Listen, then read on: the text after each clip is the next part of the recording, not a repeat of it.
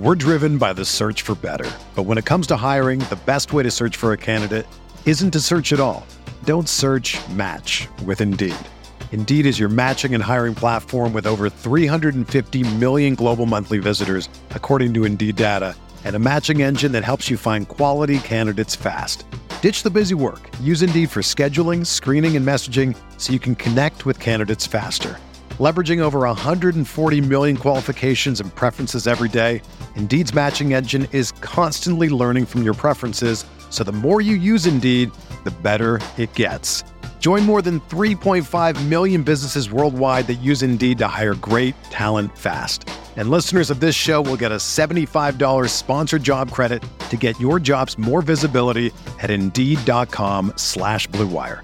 Just go to Indeed.com slash BlueWire right now and support our show by saying that you heard about Indeed on this podcast. That's Indeed.com slash BlueWire. Terms and conditions apply. Need to hire? You need Indeed.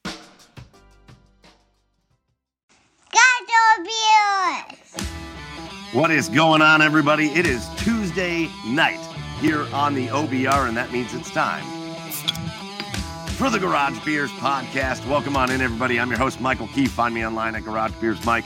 And over there in the garage on the east side of Cleveland, it's my buddy Chad Meyer at Garage Beers. Chad, what's going on, Chad? Well, I had to put my hood up and uh, put my earphones over it because your voice was just piercing. Uh, hey, I Mike. 152 episodes, and- and you're doing that, and we're doing that. No, uh, yeah, yeah, I just uh, I just got off the Peloton. Uh, you know, Oh, feeling feeling a little bit of low E uh, before before the show tonight, so I had to get some uh, some endorphins pumping. Uh, and yeah, now I'm here. I'm back, everybody. I'm good. Let's go. Let's You had to do get it. some E. You had to get some E. Yeah. had to get some E. I had to get some E. Uh, yeah, Mike. Uh, I had a phenomenal breakfast sandwich this morning. I wanted to ask you: Are you a breakfast sandwich guy? Like, Oh, what's yeah. perf- what's your perfect breakfast sandwich? Oh man, I don't know about perfect because I don't know if I've had it. But I'll tell you what, and I got to give credit to uh, my wife's uncle uh, and Joey's uncle, Mike. Uh, he makes a wicked breakfast sandwich, man. It's uh, it's like an over easy egg because I like when the egg kind of runs out onto the breakfast sandwich. Uh huh. It's one of those like frozen hash brown patties. Ooh, okay. It's bacon. Uh, it's toast. It's hot sauce Okay. and it's cheese. All right. Oh, and it's delicious. It's delicious. See, bread's a, bre- the bread is a big proponent for me, right? You know, for, for me, it goes, sandwich. for me, it goes croissant, biscuit, and, and, bagel. Like if you if you handed me an English muffin, I might throw it back square in your face. Oh, see, that's I disagree with you completely. English I love muffin English is- muffins. most times English muffins are just are just super dry and chewy, and I just I just want to throw it back in your face. That's it. But uh, the croissant is huge in, in the breakfast in the breakfast sandwich game. All right, so your croissant. What do you want on it? What's your what? What are we talking here? You asked me about mine. What's what do we what do we want on it? Sausage, uh, fried egg or over easy or over easy egg, like you said, uh, spinach, tomato, and like some sort of chipotle sauce. Not like hot sauce, but Ooh. give me a little kick. Give me that little like southwestern type flavor on it, and uh, little, little kick. And that's my breakfast sandwich. All right. Well, I'm hungry, even though I just ate. So you know There we go. that's how that works. Dan Wise says everything bagel all the way, and you can't go wrong with that. And the seasoning for that is delicious. Right. Uh, listen, we've got a great show coming up for you, episode 152, if you can believe that, of the Garage Beers podcast as we barrel towards our third anniversary of this show. Uh, and we got a great show. A little bit later in the show, it's going to be the Garage Beer Super Bowl preview. We got the Super Bowl coming up on Sunday.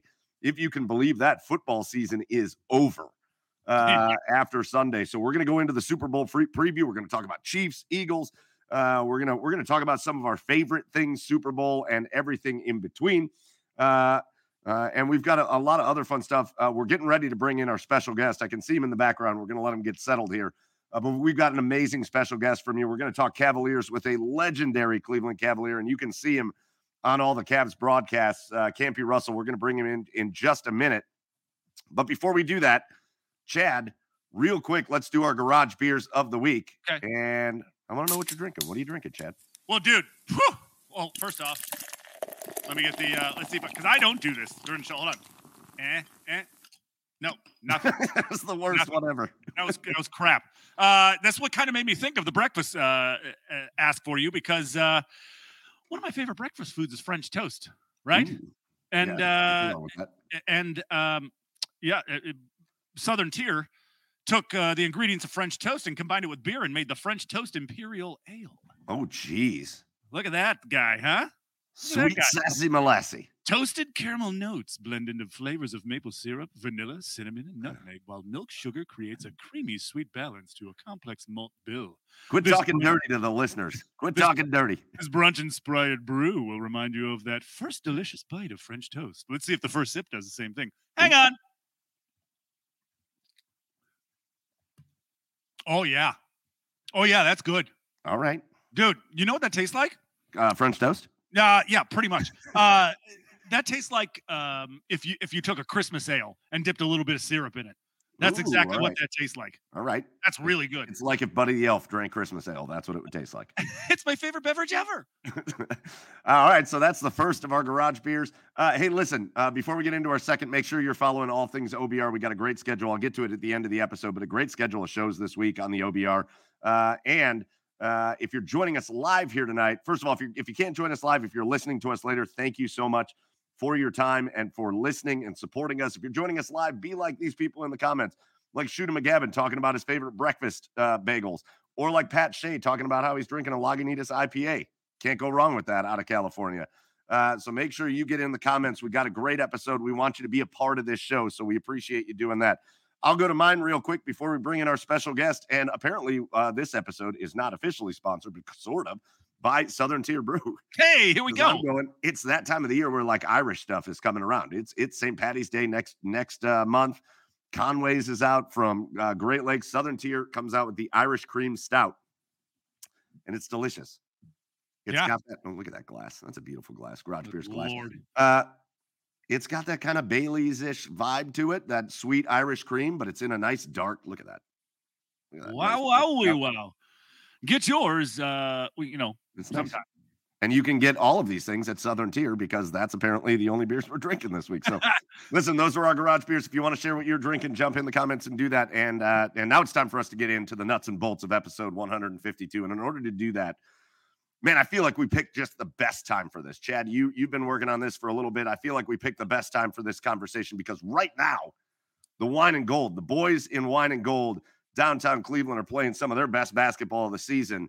Uh, they are absolutely on fire right now. And to talk about that with us and to talk about a lot of other stuff, we have got a Cavaliers legend, played for the Cavaliers in the 70s from 74 to 79, and then he came back in 84. Uh, and you've been able to find him on the airwaves with the Cavaliers for years now, doing pre and post game and on the sidelines and all that. We're excited to bring him in right now. It's Campy Russell. Campy, thank you for joining us here on the Garage Beers podcast. Oh, no problem at all. I'm, I was looking forward to it, particularly after we had settled on a date and all that, and we've gotten, you know, finally gotten together and talked about this on the phone. So I'm, I'm happy to be a part of this. You just you just missed us that much back in '85. You just had to come back for one more year, huh? That's the, for back in your playing days. Well, you know, circumstances just uh, happened to be that way. Uh, but you know something, uh, those were some great times in Cleveland. I had some great times in New York as well, and played with some great teams in, in both Cleveland as well as uh, with the Knicks. So I can't complain at all. Campy, I'm just glad you were excited to come on with us. We've had quite a few of your uh, your cohorts there on the broadcast team. We're going to talk about that a little bit, but between Austin and John Michael and, and our buddy Tim Alcorn, we've had a lot of these guys on the show with us, and and they haven't they haven't scared you guys off. They haven't scared the rest of you off. So I appreciate that. Well, you, you know, all three of those guys are really good and talk and, and, and as relates to talking about the Cavs, or for the most part, talking about anything. Uh, so th- those are all three good guys that can make your make your show and make the uh, make your show even more exciting than what it is already.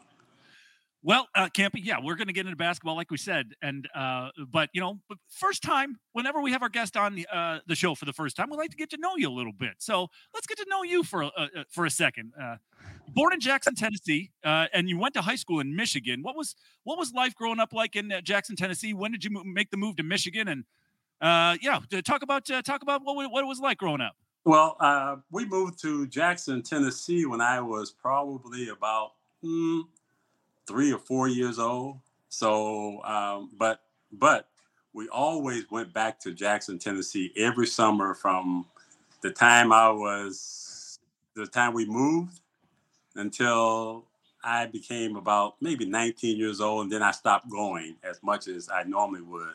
But Jackson, Tennessee, for me, is home. Is home for all my brothers and sisters. Um, it, it's all my cousins, everything, and uh, we still go back there now because it's just a part of who we are. You know, Jackson, Tennessee. We stayed out in the area called. Um, uh, wow, I just drew a blank on it. Uh, but in Madison County. Okay. County was out in the country, if you will. You know where all the farmlands were, Sure. and um, you know my family them had a farm, a big farm as well. Uh, so we always went back for uh, what they call revivals. Every Ah, we went back around August, sometimes July, August time, to uh, partake in the revivals uh, because that was just a part of uh, our family and part of what we did every year from the time we left Jackson, Tennessee, until you know I became 19, and then we stopped going. At least I stopped going as much as I did because of all the other stuff that I was doing at that. time. Yeah, some- Now- you had other stuff going on at 19. yes, but Yeah. all all of us, all seven, uh, there was 10 of us, seven boys and three girls. Um, all of us, um, you know, have um moved to, to Michigan. Uh, my dad and my mom, them, they did an outstanding job of um, providing for us and putting us in uh, positions to be able to be successful in whatever we do. So my question, uh, as you being, uh, you know, we're talking about you growing up. There's a great story. I, you know, we had to reach out to our buddy Tim Alcorn before he came on and say, "Hey, Tim, well, you know, give us something." He good news for you. He didn't give you up on anything uh, embarrassing or too funny, but based on your name, Campy, you played the wrong sport. Well, it worked out for you. It worked out for you, but you're named after a baseballer, right? Oh yeah, absolutely. Yeah, And the thing about that is, you know, my dad named me Michael Campanella Russell. You know, after obviously Roy Campanella, because you know he used to tell us that he was a good baseball player.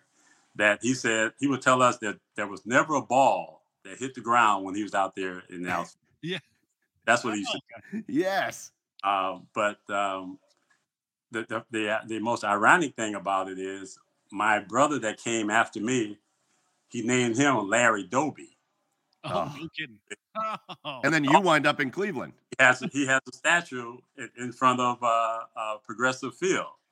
Uh, Oh. So uh, my brother uh, Larry was named after Larry Doby. So obviously my dad was a great baseball fan, more so than basketball, because uh, I think in all the times that I played, he may have come to probably I'm gonna say probably three or four games. I'm, I'm talking about professionally, uh, wow. school. In junior high, he never came to any of the games because you know he was just the kind of guy that was more about just taking care of his family, doing what he Yeah. needed to do. Yeah. He was about work. He was all about trying to raise us and put us in the best spot he could possibly put us in, and giving us all the tools that we needed. So uh, I never looked. Um, uh, I never looked negative about that because Sure. I, I knew his heart. I knew what he was thinking and, and what he was trying to do when you got seven boys and three girls. I was about to say there's 10 of you. He's like, Do you think I have time? Can't you come to these games? I gotta work. I gotta work. exactly, exactly, exactly. And then, then you compound that with, um, you know, living in a really interesting neighborhood that we were in. You know, it was all about it was all about family in the neighborhood I grew up in in Pontiac, and all of the school teachers, whether it's elementary school or junior high or high school, all live pretty much in the same area. You know, all of the professional people, if you will, whether they were police officers, whether they were lawyers, whether they were whatever, they, we all lived in the same in the Yeah. same. Mm. So it was a a, a well-rounded area that I come from, and and that, you know we had a, a great exposure to a lot of different people. You know, so we had a lot of dis- different aspirations uh, because of that exposure that we had there in Pontiac. So for me, when I look back at it, moving to Pontiac was probably the best thing that ever happened to all of us, all my brothers and sisters, and all and, my cousins and all of them because they moved from Jackson, Tennessee, to uh, Pontiac, Michigan. So Campy, now we want to get eh, to get into a little bit more current events. Gotcha. And we, we want to talk about the, the Cleveland Cavaliers and obviously what they've got going on. But I think you've got some perspective that I, I'm dying to get on on maybe the biggest story of the night for sure, or at least the next couple nights, right? You Okay. play, you get your career started in the NBA in the mid 70s, Yeah. 74. Yes. You play during the heyday of uh, until the next couple nights, the greatest scorer that's ever played the game of basketball in the NBA, Kareem Abdul Jabbar. Mm-hmm. He set a scoring record that for the longest time everybody said nobody's ever going to touch that. That that is an unbreakable record like like Iron Man streaks or Joe DiMaggio and his hitting streak and Yep. and that's how it was talked about. And yet here we are LeBron James, the the kid from Akron, the longtime Cavalier, the guy that delivered a title here to Cleveland after some tumultuous activities down in Miami and coming back. And now he's out in LA. He's 35, 36, one of those, uh, points shy of breaking that record. Did you ever think you'd see it happen? Well, I believe um, that it obviously is going to happen now for sure. yeah. yeah. yeah. But but but just going, you know, in the times, you know, and watching what I believe was the most one of the most talented guys I've ever seen for that for being that size and having that speed and quickness and awareness out there on the floor, understanding how to uh, get other people engaged into the game, how to, you know, who can rebound the ball, can assist the ball, can defend the ball, can play all positions out there on the floor. And he had longevity on his side. And for a guy who understood that even at that time, at 18, 17, whatever he was, he understood that for me to be the best I can be, I have to be able to take care of my body. You know, I have to be able to take care of my body, and I have to have the as stable of um, uh, life or family situation as I possibly can have to keep me in this frame of mind of being uh, the person that I want to be, and the player that I wanted to be, and the father that I wanted to be, and the teammate that I wanted to be. So, uh, with that in mind, and having the ability to play as long as he played and be as proficient as he is even to this day, uh, you know, uh, it was written. It was all written. It was just a matter of how long was he going to play. You know, because the numbers was going to come because of how consistent he have been for a long, long time, and you don't really see that much of a drop off. He's even become more efficient, you know, out there on the floor. So, I, you know, it's not a surprise to me, and I'm sure it's not a surprise to anybody, other than the fact that, you know, it was all about how long could he stay around and how consistent could he be to take over that record. And truly, and I'm not sure whether it's tonight or tomorrow or whatever it is, but uh, you know that record will definitely be covered by LeBron James, uh, based upon his longevity, his abilities, and just having a strong, strong will to perform at that level. Right. Yeah. It's his it's his 20th season. Yes, And he's averaging 30 points, eight and a half rebounds, and seven assists. yes, yes. I do like do you do you think people fully comprehend that? Well, you know, I don't think people really, you know, fully comprehend it at this point. All the comprehension comes later. you know, Right.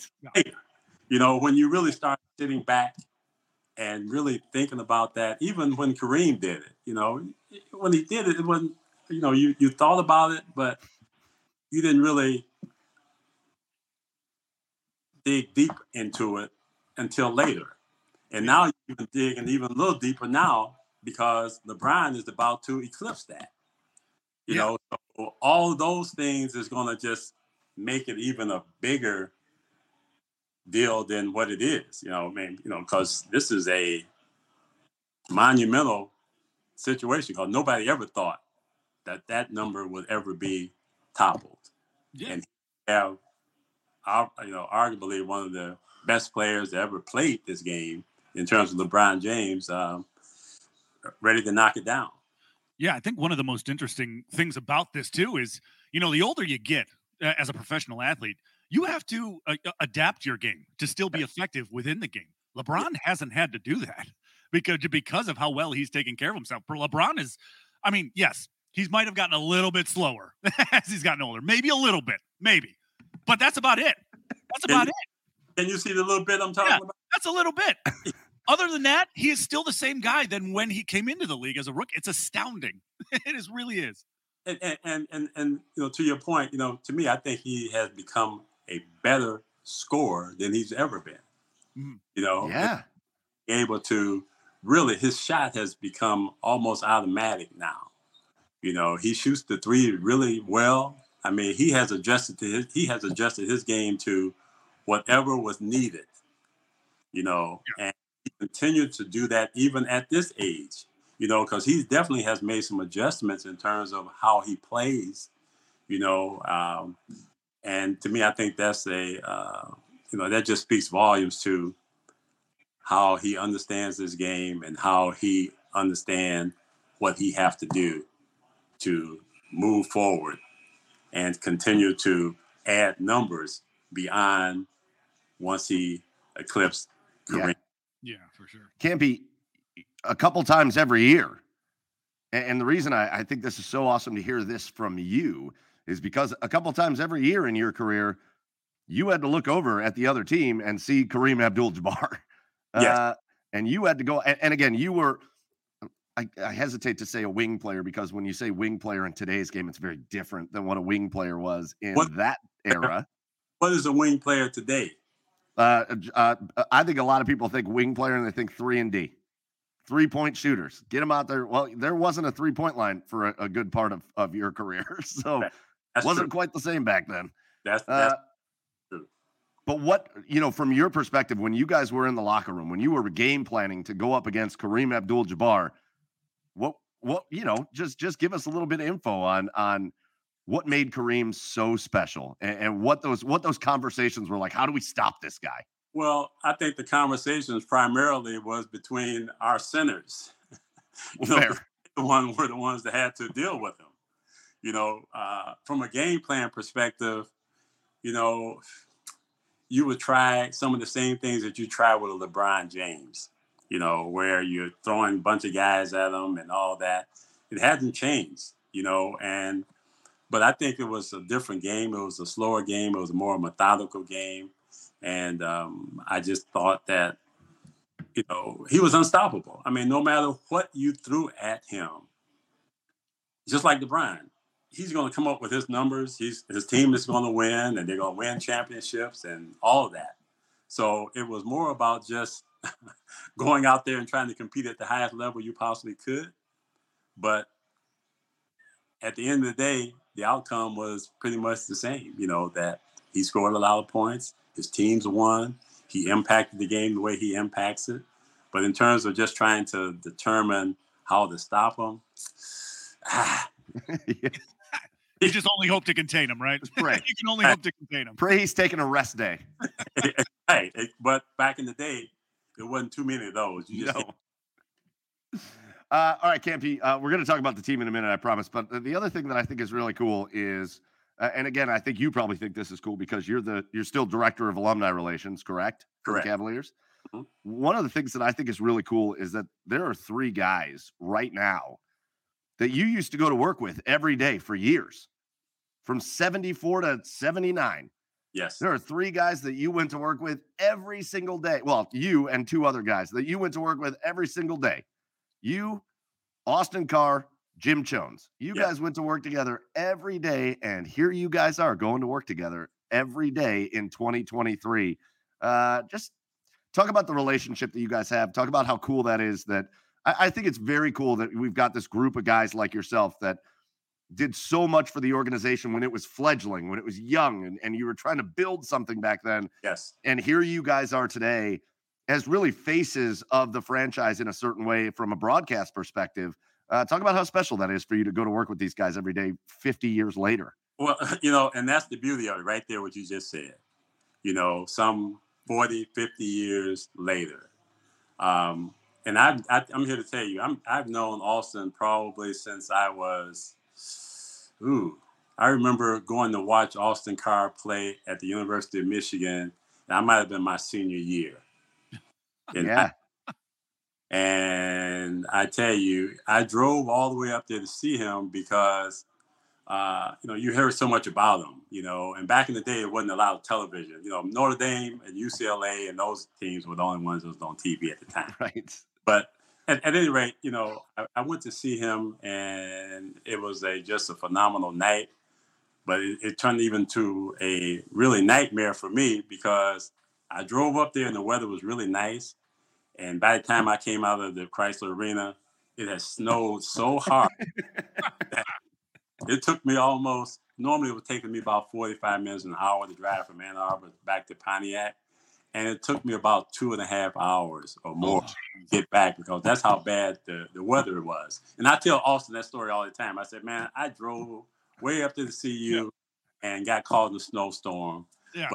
But also, also not go way back. Yeah. And um, as it relates to Jim Jones, Jimmy and I came in at this. We came here at the Cavaliers the same year, '74, along with Footsy Walker, and um, uh, you know we've all have been friends for those uh, almost 50 years that you're talking about, and you know our families, um, all of us are connected you know, completely.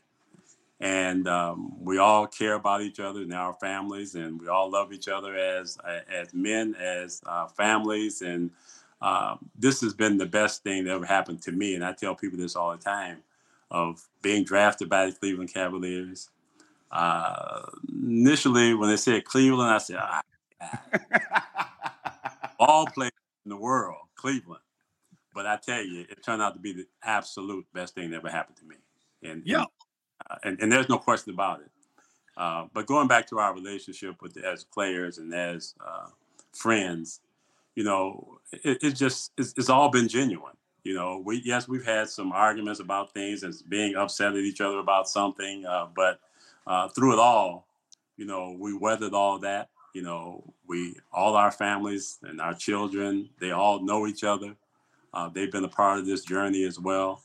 Uh, and to be here in Cleveland, some back from 74 to this day, wow. I mean, that's that's unbelievable. So, uh, you know, I always thank God and uh, thank the uh, work ethic that I have that I've been able to stay here in Cleveland and be a part of Cleveland, be a part of the Cleveland scene, to be a part of the Cleveland fabric that's the thing that I think of when I think about Cleveland and think about my teammates that I played with and and how all of those guys are still here too. You know, yeah. Bill Smith is still here. Yeah. Um, Barry Clemens is still here.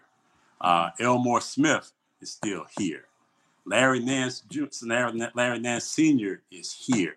Yeah. You know, so I think that speaks volumes to, you know, the city of Cleveland, the Cleveland Cavalier organization, and how we have all been taken in and adopted you know and so that's that's the thing when i think about cleveland i uh, i just think of it in that way that this has been um, a great town for me and it's been a great town for all of us yeah austin i drove two hours in a snowstorm for you uh, what have you done for me pal huh? That's life, lifetime beers on Austin Carr. Lifetime beers on Austin Carr.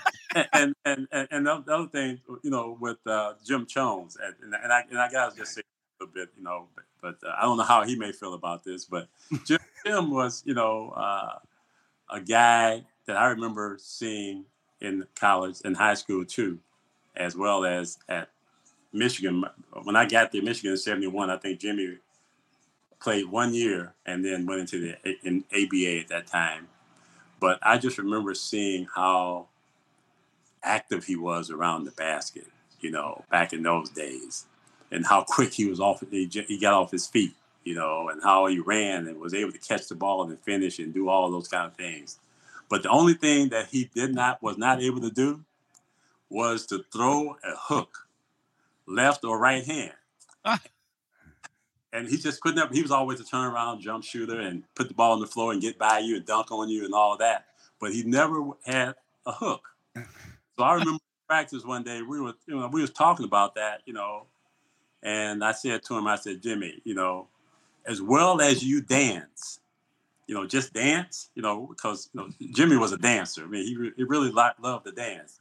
I said Jimmy as much as you all this rhythm you have, and you can't throw a hook, and he just didn't understand the footwork at the time, and so I was showing him. I said now I don't know how much you guys know about the Mikan the Mikan drill. Oh yeah. Yeah. Oh, yeah. And so it was just a drill like that, just a simple left, right, Yep. you know, left foot, right foot, you know, all that.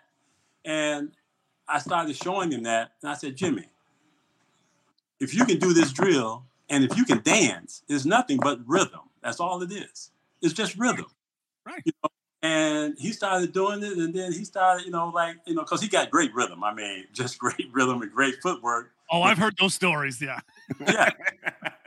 you know, he started, you know, doing it and stuff, and all of a sudden he said, he said, "Oh man, this is all it is." I said, "That's all it is, man. It's nothing but rhythm, and you got all the rhythm necessary. You got good soft hands.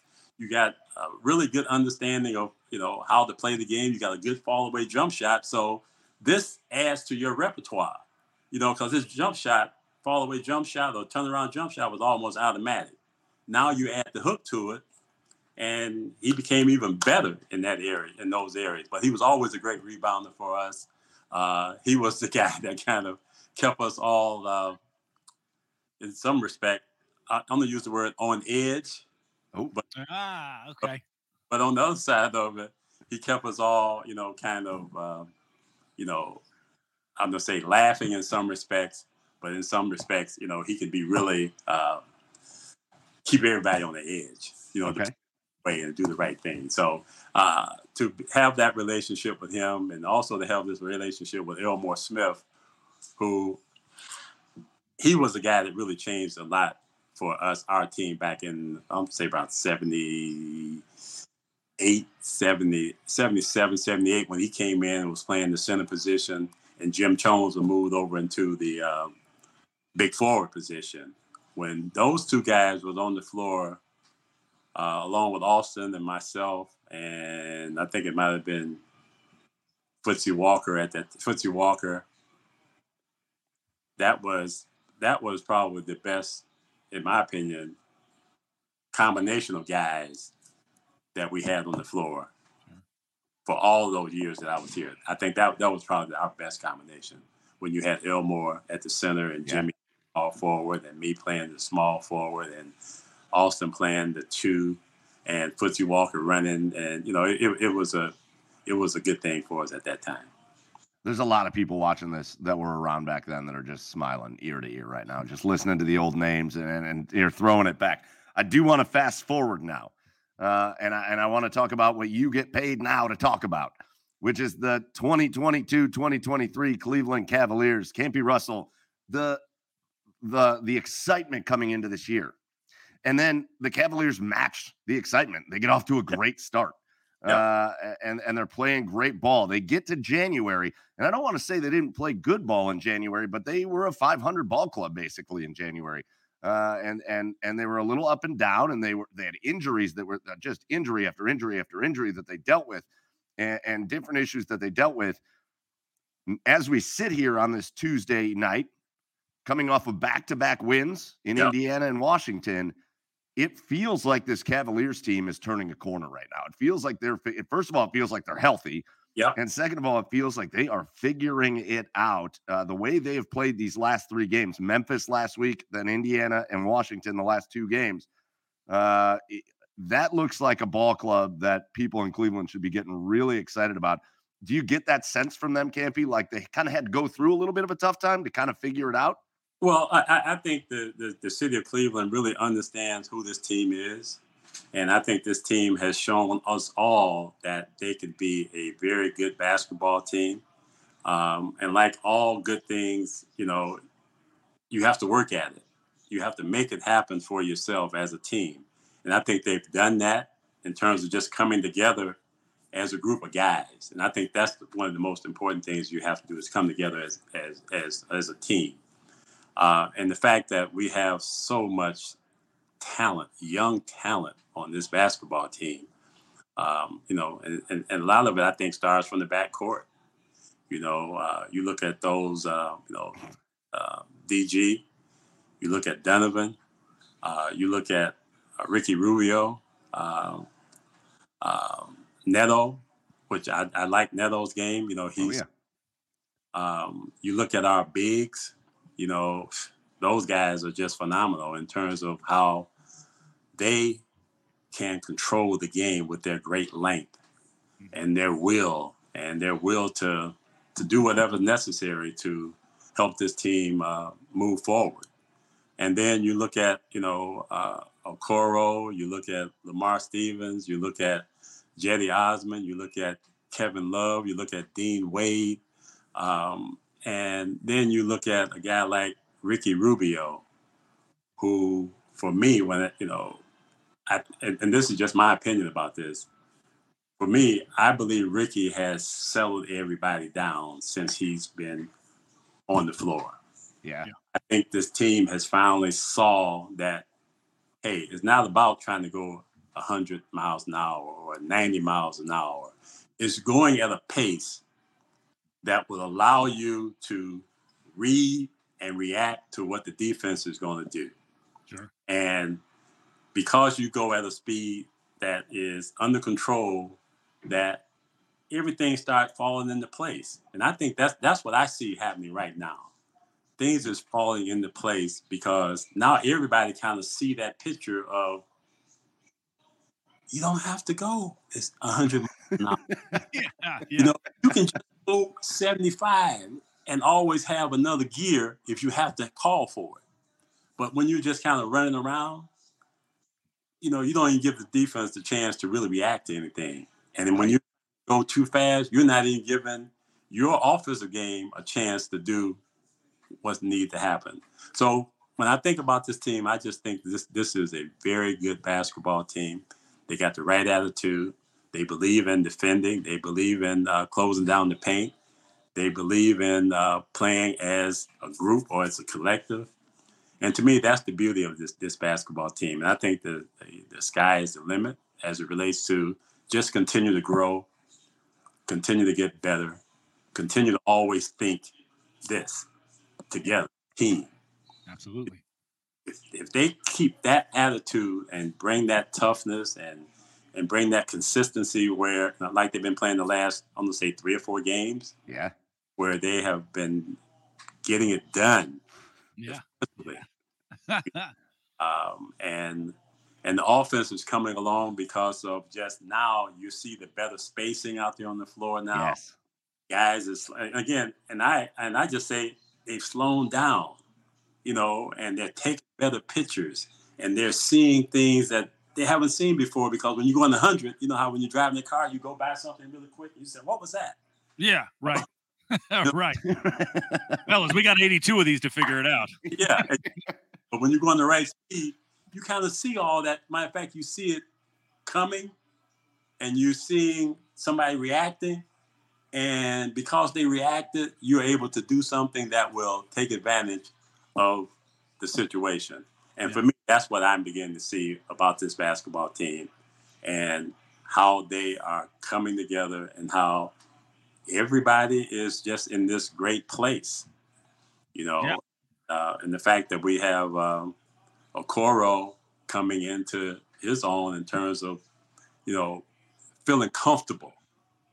You know that, uh, and I was and I was telling somebody that today, this today, and that was, you know, early in the early in early in the year, and this is just his third year, right?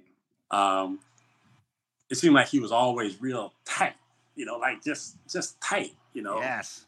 Because he had a question on his mind about am I doing the right thing? Am I doing, you know? And when you play basketball, you cannot have that kind of thought. Your thought has to allow you to be free. And that's what that's what's going on with him now. He's becoming free. He's becoming his his hands are more, you know, his body is more relaxed. You can see yeah. flow in his body now. You can see the flow in his shot now. Where before it was like, you know, it was like something sure. holding them. back. Just playing scared, playing scared. I'm, I'm not going to say scared. Yeah. You know, I'll say not confident. Yeah, that's yeah. You yeah. can't oh, be. That, that dude is shooting 51. I'm sorry. 51. He's shooting 51% from three since January 1st. And if you look at his body language, and if you look at his body, it's softer now. When I say soft, Yes. you know, he feels he feels a flow. And once you feel a flow, your confidence goes up and you start thinking, I can make these shots. And now also what we're seeing with him is he's slowed down. He's he's not going like this anymore. He's kind of going at a pace that if he got to change direction, he can change direction. If he Yeah. got, got to make a pass, he can make a pass. If he got to stop and go up, he can do that now. Right. So, and I think that speaks volumes to all the work that he has put into his game over these last, you know, I'm gonna say three seasons because he's in his third season now. Um, but he's put in the work, and and I think you have to give him kudos to the fact that he has fought through all of the things that Yeah. was going on, and I think he's just going to get better because once you start relaxing and start seeing a better picture and start feeling feeling yourself and i say when i say feeling yourself feeling yourself in a good way that you are still thinking this team Yeah. making the right plays when the shot come i gotta take this shot when the drive come i gotta drive if somebody come to me i gotta kick this ball to somebody else you know long as you can make those kind of reactive moves and react motions, everything falls into place. And I think that's what's going on with this team now. And I just say a lot of it has to do with our system, but a lot of it, in my opinion, has to do with Ricky Rubio Yeah. out there on the floor. And our guards are seeing that, that you know something, you don't have to go that fast. Just get by somebody, be under control, draw people to you. And now you can make that other pass. Now swing, swing, and somebody's wide open, or somebody's wide open and driving to the basket and keep the pressure on you. So that's what I see now. I'm excited about this team because, and I know this is a small sample size over the last three or four games, but the fact that they're playing the way they're playing, they now have more confidence and feel better about themselves as a team. And I, I, I don't think they've ever given, you know, had any doubts about how good they are. But one thing for sure, you have to prove it to yourselves that we be a high level basketball team. And I think they're moving in that direction. I love this comment from Eric Evans in the comments. Slow is smooth and smooth is fast. Uh, and and I don't want people to, to get worried because even though the Cavs are playing a little slower and in control, maybe 75%, that doesn't mean Cedi Osman isn't going to go one time a game, one on four on a fast break. That's He's okay. still going to do it once a game. That's, So- that's, that's okay. And, and the thing about that is, I think the, the team is doing a better job now of advancing the ball, throwing the ball up the floor to Yes. somebody. You know, throw the ball up the floor. But you know, but but for me, I always when I look at basketball, I always say, anytime you have an opportunity to get a basket, you get a basket. Yes. Uh, and that means throwing the ball up the floor to somebody who can catch the ball and finish. Give it to them. If that means throwing it up to them and then they, they make another pass, give it to them. Make the next pass. You know, so and I think that's where they're going now. And that and, and just watching the last three or four games, it's been beautiful basketball again. Campy, I did want to bring up one thing. I know Chad had a couple things that he wanted to ask uh, before we before we let you get out of here, and this has been awesome. Campy Russell, uh, again, you can catch him on the pre and post game show on Bally Cavaliers legend. The the other news of the week, and I want to get this from kind of a player's point of view, Campy. The news of the week that came out that said, at this point at least, uh, the Cavaliers and Kevin Love have come to an understanding that he's just kind of out of the rotation. Uh, and again, this is a Kevin Love that's been an All Star many times. Kevin Love that such an integral part of this team. The the the fact that we've won a championship here, he stays here, goes through a lot in his personal life, comes back better uh, from it. Uh, but this year, whether it's the injury to his thumb or whatever else is going on, uh, that Kevin Love, outside of the fact that he's he's still leading the team in rebounding, by the way, ten rebounds a game is Kevin Love. Uh, the shot hasn't been there for Kevin Love. He's not been effective uh, offensively. where they need him. And and it sounds like they had a conversation with him that said, "Hey, listen, as of right now, we got to see what some of these other guys are bringing from a player's perspective." A, if you're in that locker room with them and you know that, and Kevin Love handles it like a pro, what does it mean for for kind of the the psyche of the team? What can he still bring to the team? And and from Kevin Love's perspective, I mean, how difficult is that conversation to have? Are you you talking about the organization having that conversation with him? I'm not I'm not really aware of that that they've had that kind of conversation with him. Yeah, so so there was a report that came out this week uh, that uh, that uh, Kevin Love and it and it showed Kevin Love hasn't played any minutes, uh, uh, even even in the last couple games that were blowouts. Uh, that Kevin Love right now is out of out of the rotation. that they've that they've informed him of that. So again, I don't know if that's been passed on, but I, I, I don't I, I don't absolutely know that, but I do know this about Kevin that Kevin will be will do whatever is necessary to still be a part of this team as long as he wearing that uniform on him.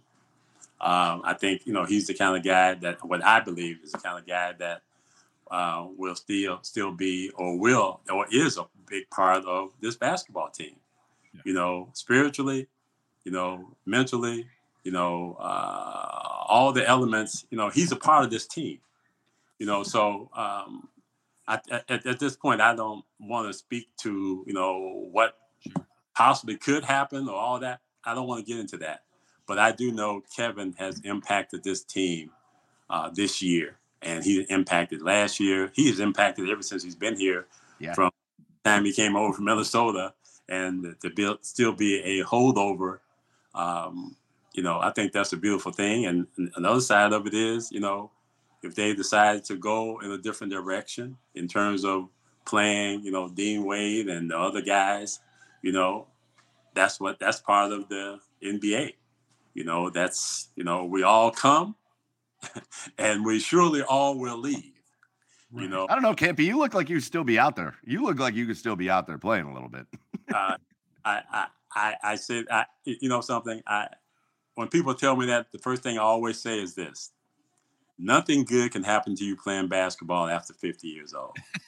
Okay? Nothing. Okay? I've had mantra for for as long as I can remember because when I started playing basketball or th- thinking I was going to be able to be a basketball and play at this high level, I said, I'm going to play basketball until I'm 50. And then I'm never playing again for no for no reason. So whenever I hear people talk about, man, you can still, you look good, you can still play, I said, man, get out of here. what are you talking about? I'm, I'm, I'm, not going to let this thing here right. get the rest of my body in trouble. because my body tells you, say, hey, look, if you go out there, I'm going to hurt you. you and, idiot. What are you doing? exactly, exactly. So I, I, always say anybody that speaks to that, and I look at them and I say, man, there's nothing good you playing basketball after 50. My probably it should be probably about 40, but you know, we all still think we can do things at 40, 45. We still think we're the guy that's 25. Hey. But once you get 50, leave it alone. Hey, the training techniques today uh, you might might have helped. play, no, you get golf. You LeBron, get golf, and that's Le- it. Golf. LeBron might play. To, no, I'm just kidding. uh, maybe. Um, all right, we, we wanted to end with some uh, some fun stuff. Okay. Uh, you know, just some fun, quick hitting stuff before we let you out of here. You know, you played, you know, back in the '70s with some of just the all-time greats: Kareem, Elvin Hayes, Pistol Pete, Walt Frazier, Bob McAdoo. I mean, the list goes on and on. It is you played with and against uh, uh, these guys? Is there any like? Are there any stories from like either on the floor or off the floor that stick out about some of these guys, whether you were, like, were playing against them? Is there any story that that you can tell that you can tell that that stick out for you? That uh, you know, when you start, you know, telling stories, you know, I'm not, a, I'm not a good storyteller, really. Okay. I, you know, that's not, that's just, just, just, that's just not who I am. Sure, sure. But, uh, but, but for the most part, you know, those years were so competitive and there was so much talent, just like right now. There's so much talent in this league now. You know, it's the same way back in the '70s and '80s when I played. It was just a lot of talent, mm-hmm. um, and and the the the, uh, the the most. The, the, I'm, I, am trying not to tell this story, but um, I just look at well, I just look at how competitive it's, it's been. Sure, sure, okay. And you know, normally people will say, "Well, who was the best player? Who was the toughest player that you had to guard against, guard, or or they had to guard you?" Or no, they they normally ask me those kind of questions. I can yeah. tell kind of stories, but in terms of stories about situations and players and that kind of stuff, I, for me, I just try to stay away from that. You know? I gotcha. I gotcha. How about how about this? Offend, you know, or anything like that. But I try to stay away from that kind of stuff. How about this for a fun one? You you came here. You opened up your first year was the first year of Richfield uh, Coliseum. You were a, a Cavalier in the in the fledgling era. Again, if you're talking to some younger people now, you went and played with the Knicks. And yes. and people still refer to Madison Square Garden as the Mecca and, and the Knicks and and and it was I think I, the Knicks remind me of the Browns now, right? Like I feel like younger people now are like, what do you mean t- playing for the Knicks is some legendary thing? Because it's yeah. not like that anymore. It's not like that anymore. Right. But man, that first time you threw on a Knicks jersey and walked out the tunnel as a Knick at Madison Square Garden, what what was that like? Now, for me, that was now I can tell some story about those guys. okay. I can tell some story about those guys because the thing that I think about when I think about that Knicks team was really just going there, you know, and playing, being having the opportunity to play uh, in New York. And the thing that I loved about that team was the fact that we had a legendary coach in terms of Red Holzman. You know, the gentleman that dressed up like a businessman, and you know, all he needed was a, a, a I'm going to say a briefcase, and you had thought he was a lawyer or something. Selling but, you in some insurance. Exactly, exactly. But but but that that those team that team I was on that had Michael Ray Richardson, uh, Ray Williams, the late Ray Williams, the late Marvin Webster, uh, Bill Cartwright, Sly Williams, uh, Mike Glenn, myself. Um, that was probably, I would say, one of the most talented teams that I've ever played with. You know, uh, particularly that backcourt, and then the bigs with Marvin Webster, who was seven feet, and they had uh, Bill Cartwright that was seven foot at that yeah. time, small forward, Sly Williams and I, and um, that was the most interesting team I've been on because the first year I was there, we were 52 and 30. Yeah. Okay. 52 and 30.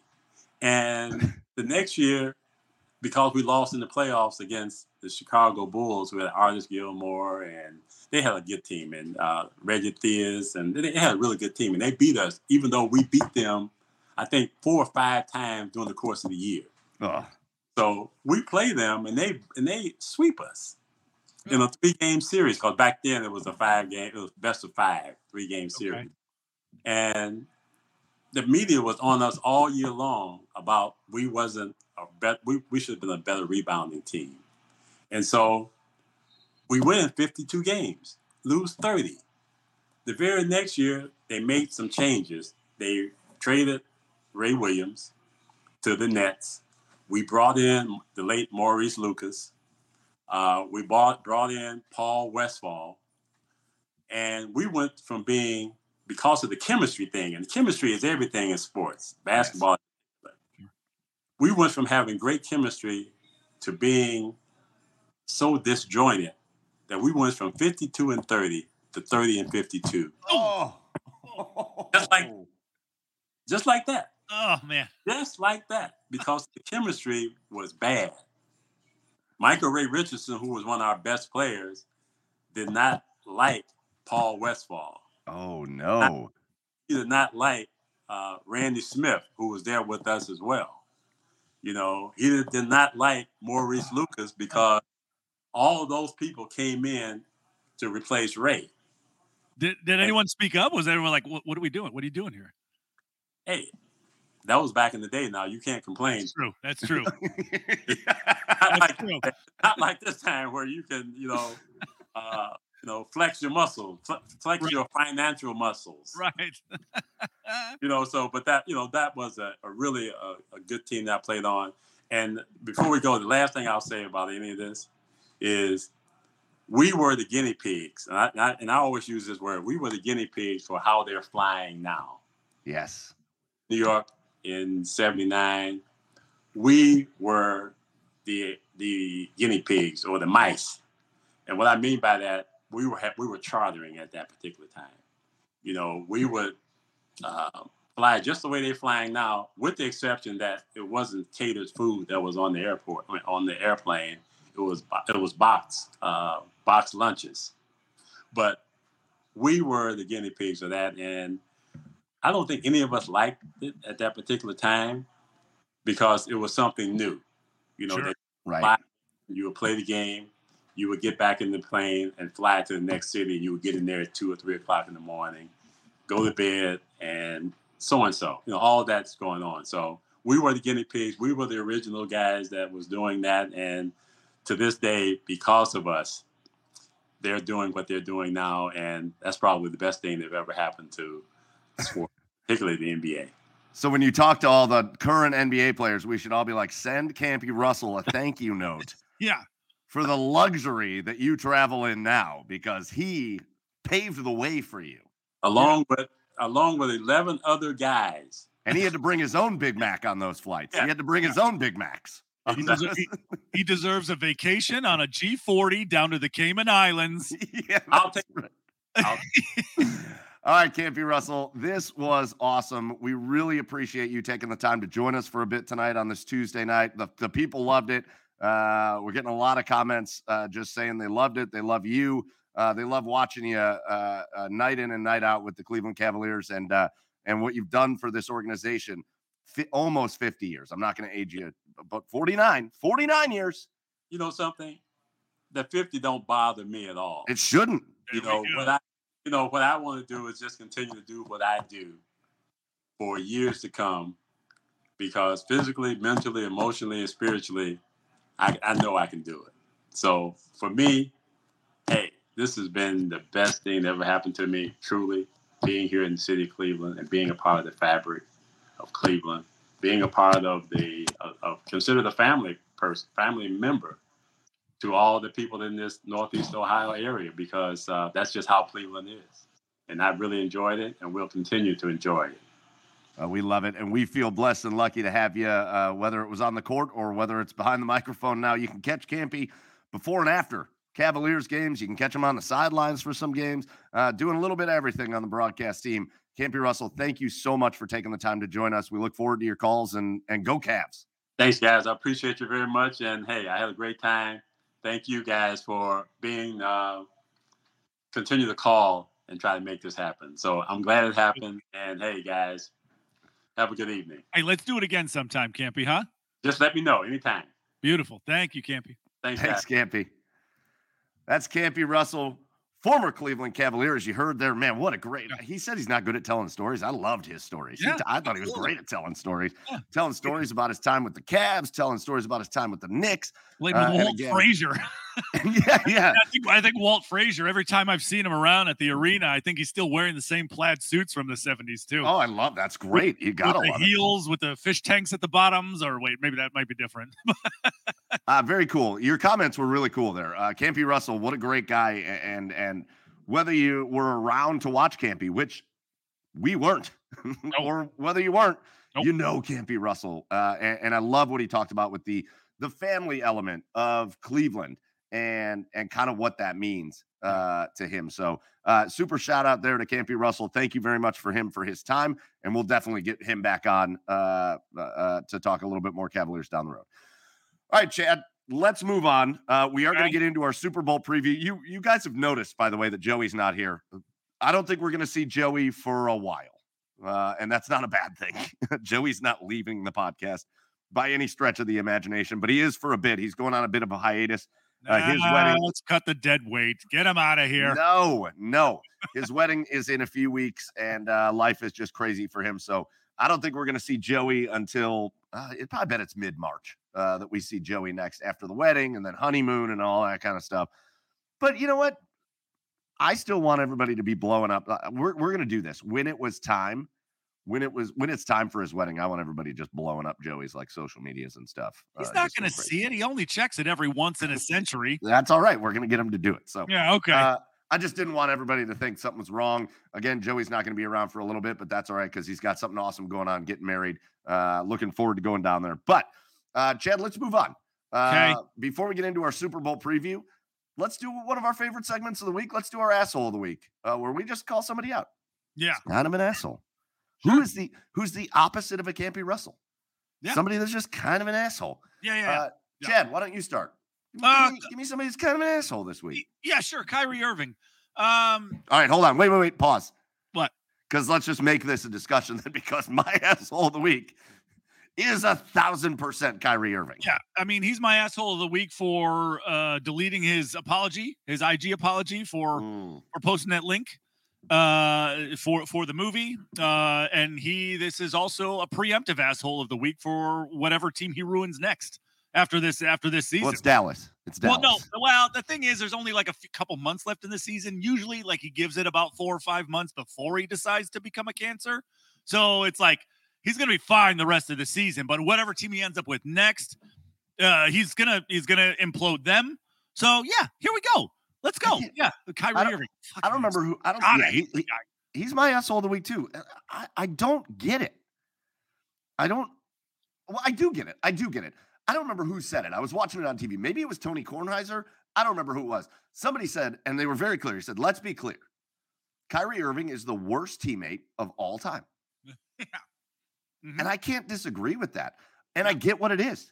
And and Kyrie, what's going to happen is a bunch of people are going to talk some shit about Kyrie and he's going to get all mad and he's going to get he's going to get defensive and he's going to do all kinds of shit. But you know what the fact is?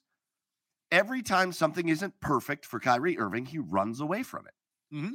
It's what he's done his entire career. Yep. Think uh-huh. of what they had here. Yeah. But Kyrie thought that he was living in LeBron's shadow and he didn't deserve to be in LeBron's shadow. So I'm going to run away.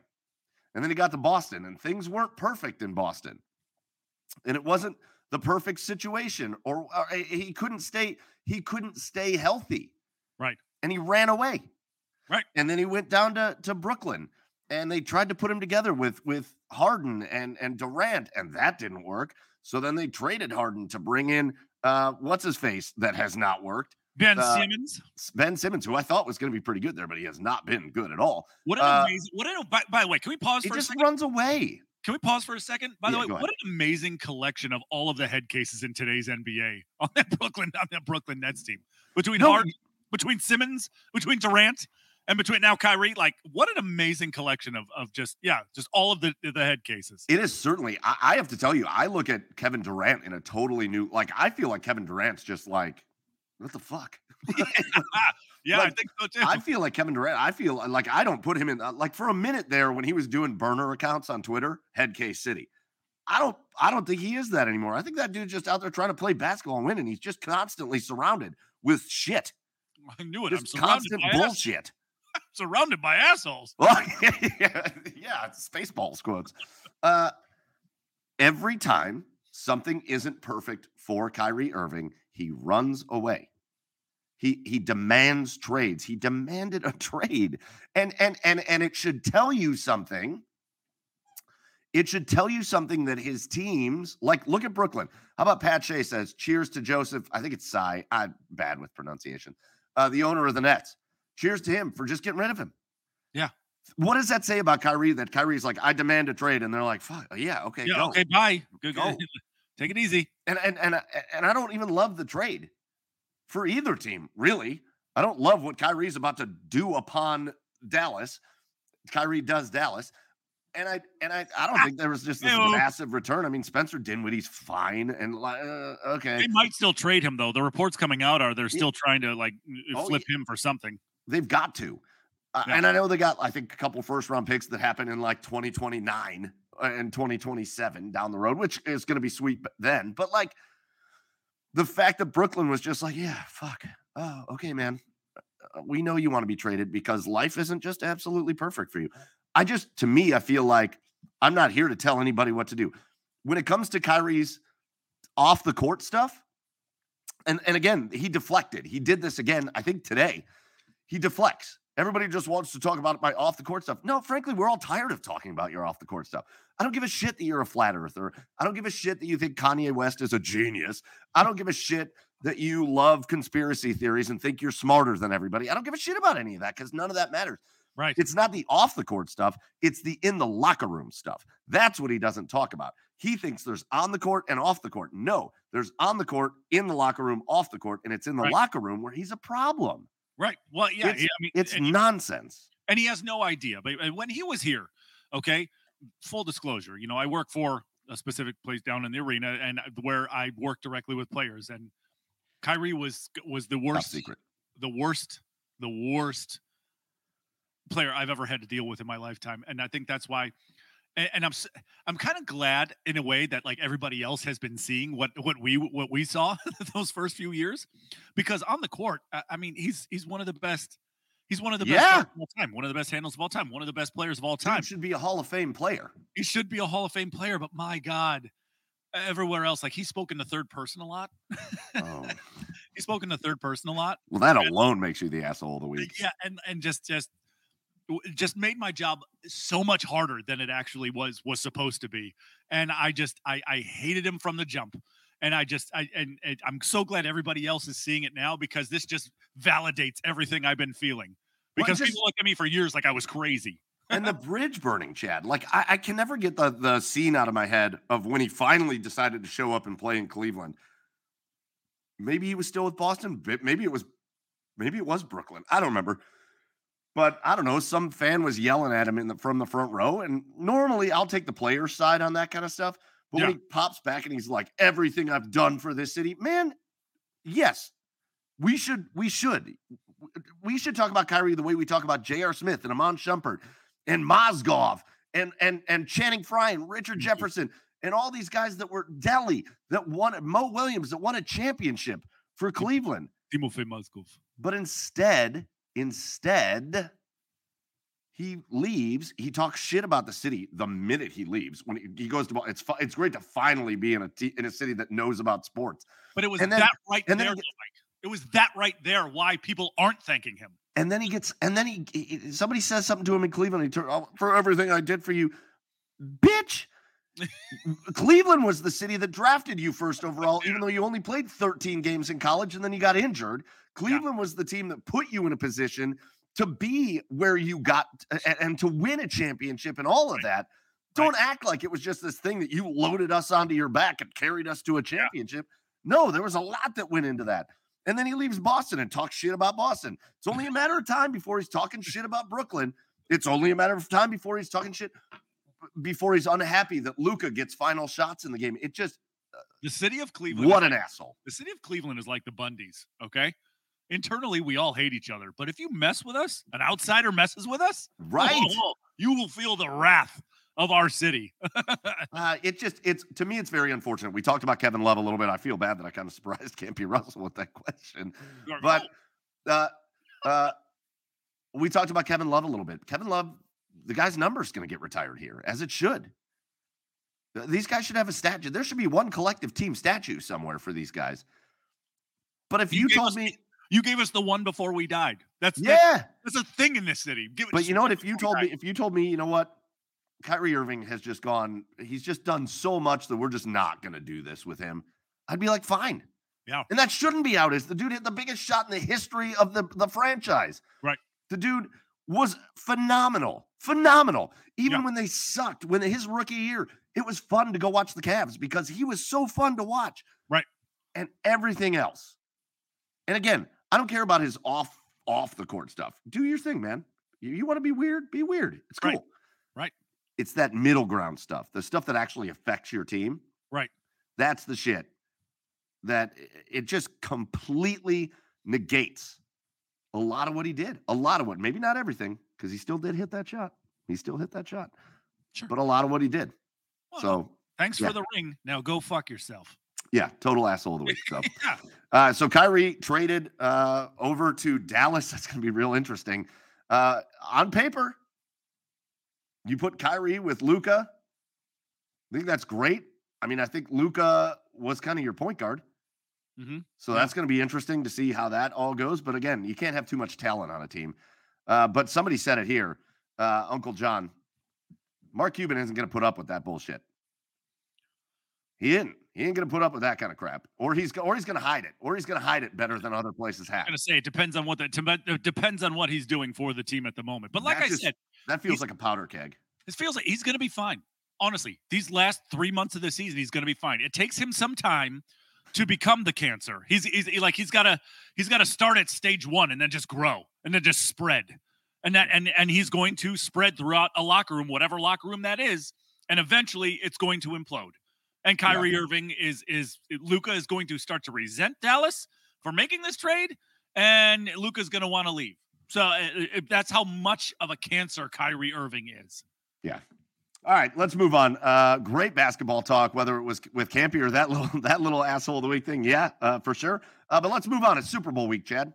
Yeah. Super Bowl week. Uh, it's finally here. Sunday afternoon football. We got the Chiefs, or I guess evening football. We got the Chiefs. We got the Eagles. Uh, and and Chad, are you excited? Like, are, are you are you are you getting excited? We talked about this a little bit. Andrew and I last night on Unscripted talked about this a little bit. Are you excited? Like, are you getting pumped to watch the Super Bowl?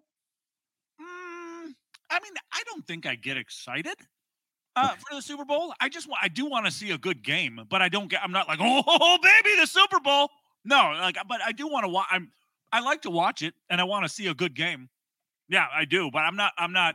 I wouldn't call myself hyped up for the Super Bowl. What do we think are like the best storylines here? Like, obviously, the Kelce brothers going at it.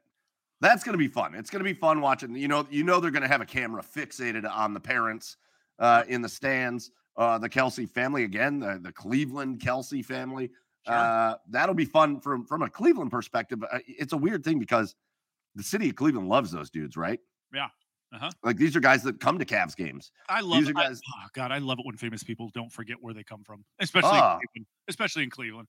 Yeah, like you'll see Travis, Jason, you'll see him at Cavs games, you'll see him, you see him at Guardians games. Uh, they still love the fact that they're from Cleveland Heights, from this city.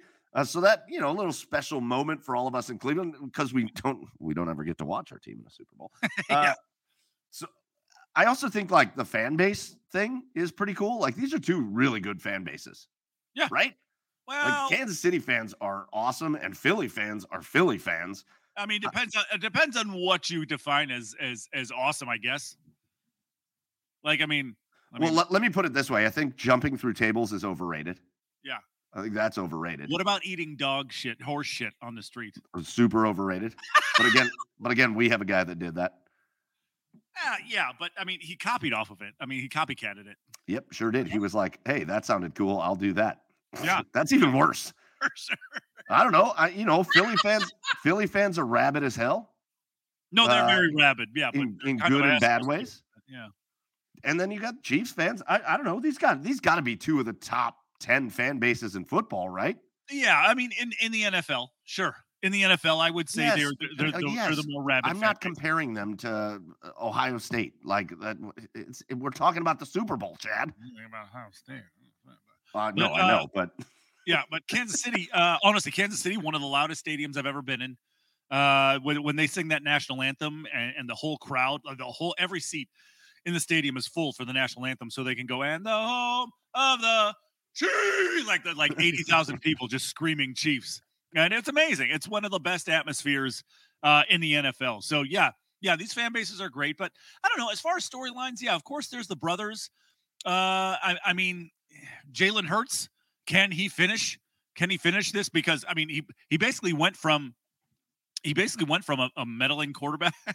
what is that? Reading glass. I mean, he basically went from a mid-level quarterback to to to a Super Bowl caliber quarterback, thanks to Nick Sirianni. Uh, so yeah, I mean, can he? Uh, Can can he finish the story? Can he finish the the comeback? Because people were talking about Jalen Hurts not being the quarterback of this team for the future, and what he's done and what he's done this season is is nothing short of amazing. Uh, Patrick Mahomes, uh, I think there's a lot of speculation around him that he could be uh, the next Brady. He needs to start winning more Super Bowls because uh, you know as long as Patrick Mahomes is the quarterback of the Kansas City Chiefs, they're going to find themselves in this position in more times than not, or at least in the AFC Championship. So I mean, can Patrick Mahomes start to cement his legacy with the second Super Bowl? But uh, on the other side of that, if he loses this Super Bowl, is he is he Russell Wilson? Is he is he one? Is, is he going to be that quarterback? Wait that a minute.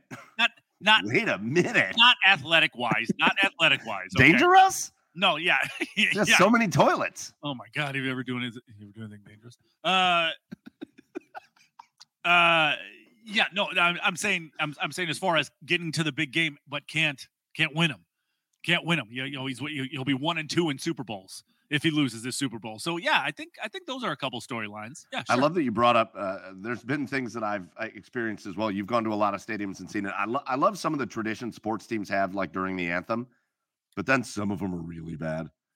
Right, like the Dallas Stars, great. Dallas Stars are great.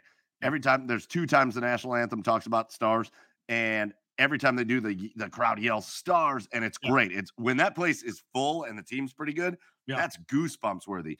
Yeah. On the other hand, go to a Baltimore Orioles game, and when they say "oh," everybody yells "oh," but it just sounds like they're all kind of moaning, moaning. They're- Uh, they're like, "oh." They're like, wait a minute, this is not good. Like that's terrific. you're either in immense pleasure or immense pain. It sounds like both. Uh, uh, any other good ones? Are there any other good ones you've, you've been a part of? BDSM or Maybe, or maybe, maybe both. Maybe both.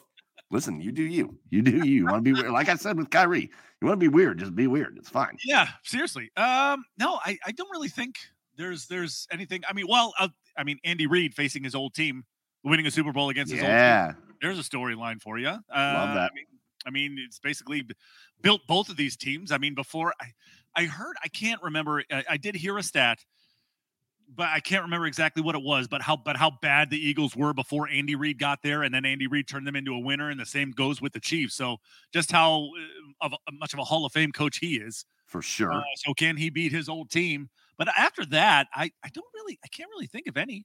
I mean, if anybody's got any in the comments, mention them. P.S. Have you seen some of the shit questions that have been asked in this like uh, media availability? Uh, somebody asked Nick Sirianni which player on the Eagles he would let his daughter date. Oh God. Nick Sirianni's daughter's five, Oh God. and he responded with, "My daughter's five. Shut your mouth. Who that? I'm sitting here.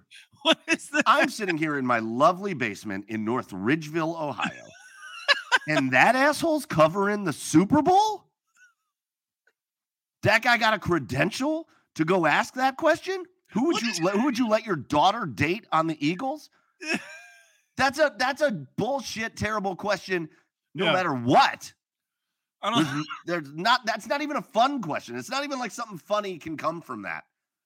Uh, on a lesser note, did you see the one about Jalen Hurts too? Well, that, I was getting to that one. The- the- Yeah. Then, then you've got then you've got the reporter that comes up. Oh, I was so cringeworthy. The reporter that comes up and says, "A lot of people, myself included, didn't think that you could ever lead this team to a Super Bowl." And Jalen Hurts was like, or, or he no, he said, "I will admit that I didn't think you could lead the Eagles to the Super Bowl." Jalen Hurts was like, "Well, you and a lot of other people," and he was like, "Man to man." Yeah. God, oh, Man. I'm man so to sorry. man, man to man. And Jalen Hurts is like, cool. Yeah. I just, I just want to say that I was wrong, and Jalen Yeah. Hurts was like, okay. yeah. And somebody on, I saw somebody on Twitter compare it to, uh, there's a Cleveland guy that did something very similar to Jacoby Brissett this year. There's a Cleveland reporter that nobody likes that did something very similar to Jacoby Brissett that was like, I didn't think you could be any good, and Jacoby Brissett was like, cool. yeah. Like, what, what do you want me to What say? do you What do you say to that? I am sitting here in my basement, and these people have credentials to cover the Super Bowl. Yeah. Sorry, I'm not worried about what Tony Grossi thinks Whoop, at all. whoop, whoop. Well, we- oh, careful, he's going to block us all on Twitter. Oh wait, I'm already, I'm already blocked. I would actually brag about. That is the one block I would actually brag about. Like I don't, I don't get it why when people Are you not brag- blocked? I, I don't interact with them. I don't interact with them at all. I don't know that I've ever interacted, but I'm blocked. Yeah. I No, I would. stray block one I don't get it why I don't get it when people flex about blocking people, but like, yeah, Mm-hmm. if, if he blocked me, I would be like, look, everybody, look. Look, I did it. yeah, I'm one of you. today's a win. Oh God, I- just some of the. and See, then that's when I'm like, that's when I'm like, you wonder why these people spaz out at press conferences. You wonder why players and coaches roll their eyes when they've got to interact with these stupid fucking questions. because they're trying to get ready for the biggest moment of their entire lives. They're trying to get ready for the Super Bowl. Nick Sirianni has done something that he only could have dreamed of doing, taking the Philadelphia Eagles to the Super Bowl. Yeah. And he's got to sit there and listen to who, which guy or two would you let your daughter date? the fuck? I might have exploded. I'm, I probably would have been all over the internet with that. I'd have been uh, not because like I don't. I think there's anything in a pro. You know, like I, I don't think there's any harm meant by the question. Right. But like, you are here to cover the Super Bowl, right. and you can't ask me. Like, listen, there's cute things that happen. Some some. Sometimes they send like a kid reporter in and it's cute, or sometimes somebody asks like a meaningful question that doesn't really have anything to do with football, but it mean. I think they asked Tom Brady about his dad at some point. I think a kid did that. Asked him who his hero was, and he said his dad. And he got Yeah. real emotional. It didn't have anything to do with football, but that was a cool moment. And then you have these nutsacks. Well, that's a kid. Yeah. That's a No kid. wonder, no wonder these guys act the way they do and explode at the media the way they do because you have morons like this that are doing that on the Super Bowl. Right. Right. This isn't. It's it's like everybody wants to be like Barstool, Right. Right. and and Barstool does their own thing. And and no offense, because they're really good at what they do, but like when you're covering the Super Bowl, what are you doing? Right. Oh, Right. oh, and that's the secondary asshole of the week. Are those questions? I mean, my daughter has been married like three times now in kindergarten, but divorced once. Ooh, Uh, Congrats. Yeah, whew, yeah. Thank God, got rid of that guy. Uh, but there's two more in the fold. So, yeah, she getting we'll- alimony or anything, or not that I know of. She's, she's pretty much the alpha in those relationships. So. All right, all right. So, Chad, uh, listen, I, I'm with you. Uh, I think the Super Bowl. I, I, you know, to be really honest with you, this is the first time I've really thought about the Andy Reid Philadelphia Eagles thing. Yeah. he's been gone for so long, I just didn't think about it. But he took them to the Super Bowl when they lost to the Patriots, Right. In I think 2005, Right, six, something like that. right. Uh, when Donovan McNabb, T- T.O., Yes. So Uh-huh. you've got you got Hurts versus Mahomes. Mahomes two weeks to rest up that ankle. That's dangerous. very Uh, you've got uh, neither team's particularly great at running the ball. Philly definitely has an edge there. Yeah. I think it's funny. I think as good as the as good as the Chiefs are outside of quarterback, I think the Eagles have a lot of advantages offensively. yeah, I think they do. I think the receivers are better. I think their running backs are better. I think their offensive line is better. Right. They just don't have that quarterback. Uh, defensively, I think the Eagles are a better football team defensively. So I think this is really here's what I think it's interesting, Chad. Yeah. I think this is you've got a quarterback and a Hall of Fame head coach, a guy that's uh, destined to be a Hall of Fame quarterback and a Hall of Fame head coach. Yeah. Going and, and a good roster and a good roster. Yeah. Going up against a team where I think the majority of the roster is better. Yeah. No, I agree. What's how big of a difference can those two guys make in that game? So, Chad, real quick before we go to something fun to end the show. Yeah. What's your prediction for this? Yeah, Eagles. Uh, I'm going with the Eagles because this Eagles team, uh, very much. I mean, outside of the quarterback, very much reminds me of uh, the Tampa Bay Buccaneers team that beat the Chiefs. I mean, this defense is going to be all over uh, Patrick Mahomes uh, come this Sunday. I mean, this is a team that has over 70 sacks Crazy. on the season. So they're they're they're that's they're they're going to beat the 85 Bears, Mike. They're almost to the 85 Bears. That's how much pressure this team gets on the quarterback. So this team is going to be all over Patrick Mahomes. Uh, uh, but the thing is, and in that game, eh, yeah, Patrick Mahomes is an elite quarterback, like you said, future Hall of Famer. But there's only so much he's going to be able to do. And if he, especially if Patrick Mahomes doesn't have his full complement of weapons, and I, I don't think that Mecole Hardman is, is going to be playing in this game. Uh, Juju Smith Schuster, I know, was hobbled a little bit. So if he doesn't have his full complement of weapons, I think this is an easy win for the Eagles. But if he does, but if he does, and Patrick Mahomes does have his full complement of weapons, and this uh, Andy Reid schemes uh, schemes up uh, some blocking schemes where the pressure stays off of Patrick, I think this could be very, very interesting. But my initial, my my gut feeling says the Eagles are going to win this because between that defense and it's it's the best offensive line in the league. And you know, not a lot of NFL teams too are are are ready to run, are ready, are game planning for the RPO, and that's what Jalen Hurts has done so well and has been so effective with this year. I, I think the Eagles win this game.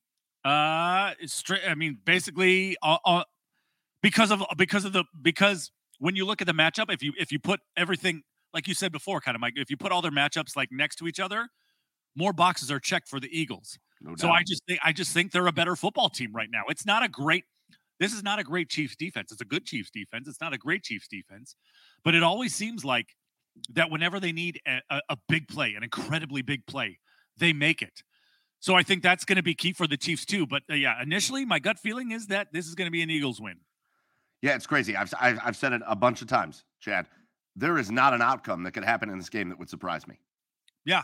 Yeah. Eagles could blow out the Chiefs. Chiefs could blow out the Eagles. Eagles could win a close one. Chiefs could win a close one. There's not an outcome that would surprise me. I think any of those things could happen. Literally any of those things. I will put my money where my mouth is. Just a couple dollars because I'm I got kids. Uh, And I just went to Disney. fuck's sake.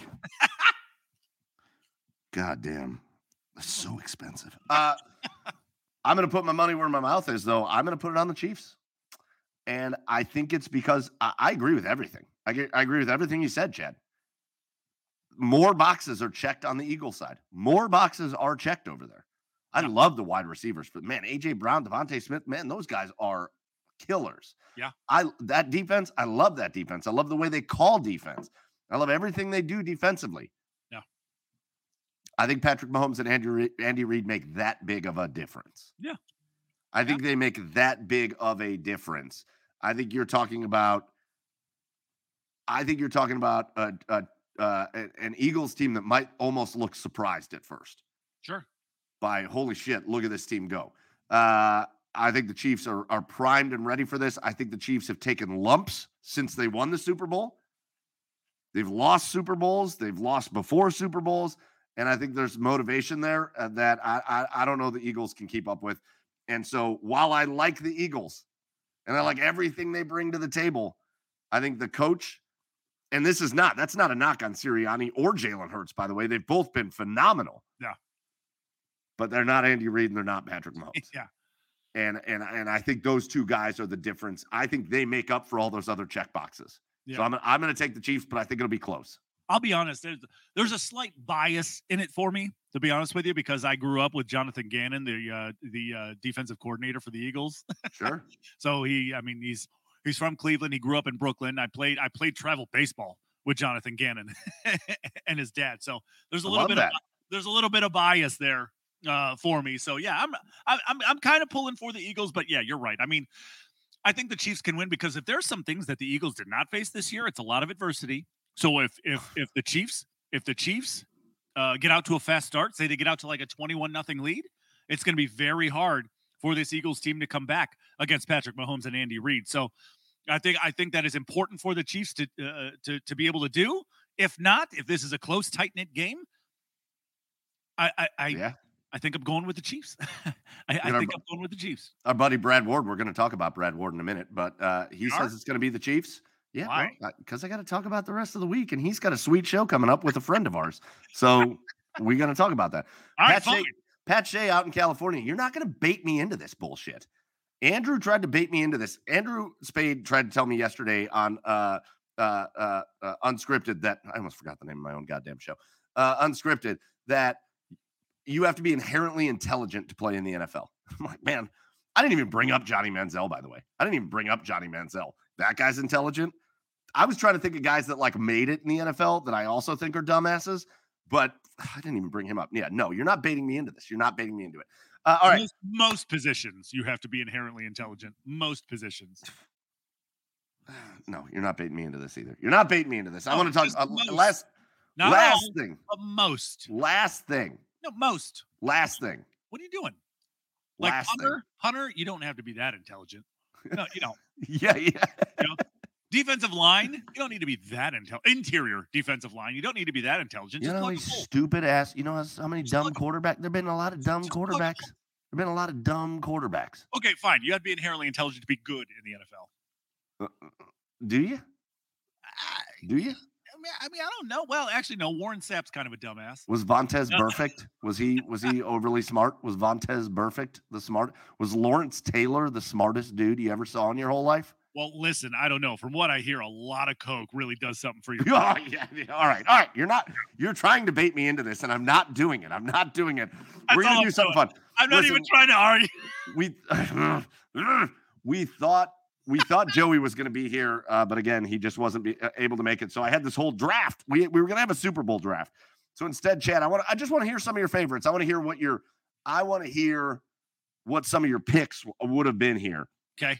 So what we were going to do is we were going to have a draft, and we were going to draft five categories, all pertaining to the Super Bowl. We were going to draft the best Super Bowl, the best game, Yeah. of all time, the best halftime show of all time, the best national anthem of all time, that's the easy. best food of all time, or, Okay. or, uh, not of all time, but the best food at like a Super Bowl party. Like, Sure. what do you look forward to at a Super Bowl party? Sure. And then the best commercial of all time. Sure. So I, I guess what we'll do, uh, Chad, I'll, I'll just turn it over to you, man, and I'll let you make your picks, and I'll let you know what mine would. be. Why don't we go back and forth? You want to go back and forth? Yeah, why don't we go back and forth? All right, so you want to just do it like a draft? Yeah, sure. Why not? All right, so you could pick it in any order. Yeah, I don't know. Give me a category and then we'll, No, you got to pick it. You got to be strategic about it. What? Why? So I was well, I was up first. Joey was actually up first, then me, then you. So I'll go. What a dick. I'll go. Okay, go. All right. Uh the first thing I was gonna my first pick hmm in the draft was gonna be the best national anthem because I think it's the thing that stands out far and away the most over anything else. Whitney Houston's national anthem before the Yeah. Super Bowl is the greatest national anthem that's ever been sung in history Yeah, man, by that's, anybody. that's a tie. That's a Mm. tie. Mm, her and. Fergie at the All Star game? No, no, no, no, no, no, no, no, no, no, no. Super Bowl national anthem, idiot. No. Not All Star game. Nope. Oh, I thought you just meant of all time. No, I mean in any in any walk of life ever at any event, Whitney Houston, far and away the best national anthem. So that that's my number one overall pick. Yeah, that's our number one overall pick. That's my number one overall pick too. All right. So yeah, but no, no you said we were drafting, so now you got to wait. No, we don't have to draft. Like we can have the same picks. I'm just saying, like, All right. who's your who's your best All national? right. So who's the tie? Who- okay. All right. All right. Who's the tie? But Whitney Houston. Whitney Houston's the best. Oh, uh, we were talking. Okay. yeah, it's inarguable that like Okay. All right. All right. All right. I see what you're doing. I see you confuse me. You confuse the shit out of me. I will say, very close second place though. Luther Vandross sang it in uh, Yeah, what, yeah. like '97. yeah, yeah. Oh, you don't have oh. to be inherently intelligent for this, but Goosebumps. for what we're doing. No, fuck, I'm not. uh, okay, all right. Well, that was going to be my first pick, but I guess we'll just go down the list. Yeah, yeah. Uh, all right. So, what did you have for best uh, best game category? Best game, best Oh, Super Bowl ever. Honestly, the one I don't know if it's ever, but the one that sticks out to me the most, the one that I personally loved the most was Super Bowl 34. I loved that game. I I don't know why. I don't know if it's because I was rooting against the Rams so hard, but man, going in over that that, that, Steve McNair pass to Kevin Dyson and Oh. falling short at the one yard line, dude. What a thriller that game was. In my opinion, that's the best finish to any Super Bowl. That's better than any last second kick. Yeah, That's better than any last second. Maybe eh, eh, eh, I don't know. I think that's not many games end on a last second one yard stand right. where he's reaching for the goal line and you're like, oh my God, did he get it or not? That I think it's the best finish Right. to any Super Bowl ever. Yeah, that's my that's my that's my that's my best Super Bowl game that sticks out in my head. I, I for me it was it was that Giants Patriots, the helmet, uh, the helmet catch, the the the Yeah. throw to Plaxico Burress, the there were just so many number two to me. That would be like my one A. there were so many moments in that be. game that are just so memorable. So many moments that are so memorable in that game. That was my number one. Uh, I also had uh, obviously the Eagles and the Patriots, the Yeah. Philly special, Nick Foles, crazy. I don't want to give the Patriots credit, but man, two Super Bowls they played in were two of the best games of all time. Yeah. The comeback against Atlanta, outrageous, outrageous. And I never want to root for pa- the Patriots, but that was outrageous. Right. And then their game against Seattle, that the the the the decision by Pete Carroll. the one that Pete Carroll won for them? yes, the decision by Pete Carroll to just not give the ball to Marshawn Lynch, the most Yeah. untackleable guy in the NFL that year. Just don't give him the ball. No. Uh, but another an incredible finish to a Yeah. Super Bowl. Uh, so all right, so those are some of the best games So ever. really, the Patriots. So really, Tom Brady has six Super Bowls, and Pete Carroll has has, has one of his. Okay, fair. it's a it's a little I've noticed a little recency bias there, but like it kinda. I mean, there were some really awesome games like Cowboys Steelers when, the, but I'm never going to pick a Steelers win for best Super Bowl. Uh, there were some last second field goals for the Super Bowl. Uh, okay, but I think those games were were incredible. Uh, all right, next best halftime show, Chad. For me, 100% still to this day is Bruno Mars. Really? Bruno Mars. I Wow. absolutely- I don't know. There's some about that guy's energy. There's some about the show that he puts on. Still the best big venue live concert that I've ever witnessed. The guy's energy, he just keeps you here and he doesn't quit. And between that and then when he brought out the red hot chili peppers, I thought that just elevated it even more. I love that guy's show. I love that guy's energy. I mean, I, I guess there's a a special place in my heart uh, because his shows kind of give me that like Michael Jackson was the first ever concert I went to, right? Right. It kind of, it kind of gives me that like Michael Jackson, like James Brown, like type of hybrid energy, like dance music. Like, yeah, I, I just, I just thought to me that was the best halftime show ever. Listen, I think that's great. Dude, Yeah. dude's uber talented. Crazy. Mm. Uh mine for sure is Coldplay. Uh sorry, I couldn't. I, I tried. I wanted I wanted to really get through like a whole speech about a Coldplay halftime show. I can't. That was awful. You know, Uh, how I know, you know how I know you're gay Because you love Asia. because you uh, love Coldplay. Uh Pat Shea saw the Michael Jackson one live at the Super Bowl. Uh, that's on my list. It wasn't my number one, but it was on my list. For Yeah. me, number one. Can you even can you can you can you pick a situation? Oh, I love this one from Fumble Janet's boob. Because you can't beat boobs. That's true. You cannot beat boobs. Yeah, yeah. That's fair. breast- That's a really good point. That's a really good point. of America continues. Really good point. Um, can you get better? Could you have scripted it better than for it to rain while Prince was singing "Purple Rain" No, you couldn't. at the halftime of Nope. the Super Bowl? You Uh, it's, it's the greatest halftime show I've ever seen. Right. And I like halftime shows. And we talked about this last night too. I like halftime shows. I like. I, I don't care who it is. People get wild about halftime show. Lady Gaga. Well, this sucks. Who gives a shit? It's a fun. I thought the Weeknd put on a good show. Uh, it is what it is. These guys are out there just having fun. What Rihanna or, or, or uh, uh, Shakira Rihanna was out year, there. Isn't, isn't Rihanna this year? It's Rihanna this year. Yeah. Shakira uh, Lady had a halftime show. That was fine. Lady. Gaga. Lady Gaga put puts on a Hell hell yeah, she a jumped show. off the roof. Puts on a hell of a show. Bitch does. jumped off the roof. Yeah. Yeah. uh, uh, my my uh, honorable mention, Michael Jackson was one, and then I think I think personally, you want to talk about a great halftime show. Katy Perry put on a ridiculous halftime show. Yeah, she won. riding around on a big ass lion. Oh, yeah, she what she the- lacks in dancing, she makes up for in budget. Like She- like she makes up for it in dancing sharks behind her. Yeah. Left shark was Yeah. drunk as shit. Uh, that was a great show though. Yeah. I like all the shows though. I like the ones like Katy Perry or The Weeknd where it's all about like the show itself. But give me the Who. I mean, give me the Who on the stage. I, I don't know. That's pretty sweet.